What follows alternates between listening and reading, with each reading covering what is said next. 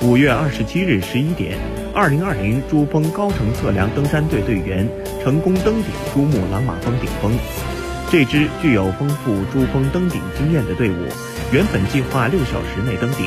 但因为积雪等原因，他们从今天凌晨二时十分从突击营地开始冲刺，一直持续到早上十一点。据了解，珠峰修路队是每年登山季的先锋，是最重要也是最危险的工作。修路队员需要用下方保护的方式，在冰雪面和岩壁上攀登，并探明冰裂缝、雪崩、落石等隐患，为之后的高山向导、高山协作和登山者开辟出一条安全的路线。此次2020珠峰高程测量，修路队员们五次从珠峰大本营出发往上修路，其中四次到达海拔八千米以上区域，最终才将路修到顶。